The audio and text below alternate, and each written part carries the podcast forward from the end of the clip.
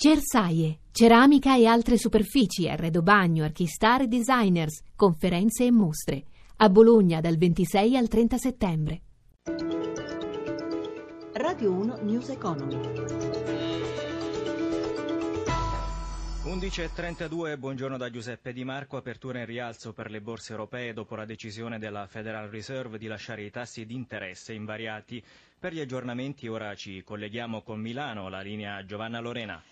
Le borse europee stanno via via accelerando, Londra segna più 0,99, Parigi più 1,67, Francoforte più 1,68% e sulla scia di questi ultimi due mercati anche Piazza Affari più 1,52% per l'indice principale di Milano. In cima al listino Saipem più 3,8, Tenaris più 2,7, assieme ai petroliferi si mettono in luce anche alcuni industriali, Luxottica più 2,9, Telecom più 2%, c'è un solo titolo in calo, è quello di Ubi Bank, in un settore bancario oggi piuttosto trascurato, sta perdendo un punto percentuale. Clima dunque positivo sui mercati a poche ore dalla decisione della Federal Reserve americana di rinviare l'aumento dei tassi, un annuncio che ieri sera aveva dato impulso ai listini di Wall Street, il dollaro si è indebolito, dopo questo annuncio l'euro riaggancia il cambio di 1,12 con la valuta statunitense 1,12,30 e eh, quanto allo spread si si restringe leggermente a 127 punti base. Linea Roma.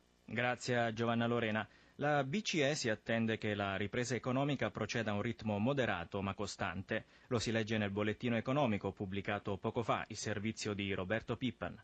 Innanzitutto una importante conferma, i tassi di interesse resteranno bassissimi fino alla primavera del prossimo anno e anche il programma di acquisto di titoli di Stato da parte della Banca Centrale Europea per 80 miliardi di euro al mese proseguirà fino a marzo 2017. Perché questa decisione? La situazione continua ad essere incerta. I mercati, osserva la BCE, hanno recuperato le perdite del dopo Brexit, ma le banche sono ancora in sofferenza. La crescita, come sappiamo, è ancora lenta, l'inflazione ancora lontana da quel 2% che la BCE ritiene ottimale. In Europa sarà dello 0,2% quest'anno, l'1,2% il prossimo e l'1,6% nel 2018. Inoltre, per paesi come l'Italia c'è ancora da lavorare per migliorare i conti pubblici. Occorre fare ulteriori sforzi di risanamento, ma dalla banca guidata da Mario Draghi non solo moniti, anche un elogio al nostro paese, in particolare per la riforma del mercato del lavoro introdotta nel 2015, sottolinea la BCE, la riforma ha contribuito negli ultimi trimestri al rinnovato dinamismo dell'occupazione. Per la BCE il Job Act potrebbe addirittura incoraggiare altri paesi a intraprendere iniziative simili.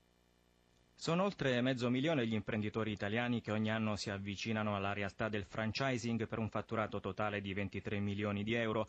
In agguato però c'è il fenomeno del franchising pirata che può far naufragare l'impresa lo spiega nell'intervista a Paola Bonanni il presidente di RDS Company, la società che organizza il Salone Franchising di Milano, Antonio Fossati ci si dimentica che aprire un'attività in franchising è aprire un'azienda e quindi molti sottovalutano l'analisi degli investimenti, il piano finanziario, si affidano più ai racconti che sono talvolta dei bellissimi storytelling dei franchisor e perdono di vista gli aspetti invece più imprenditoriali e finanziari.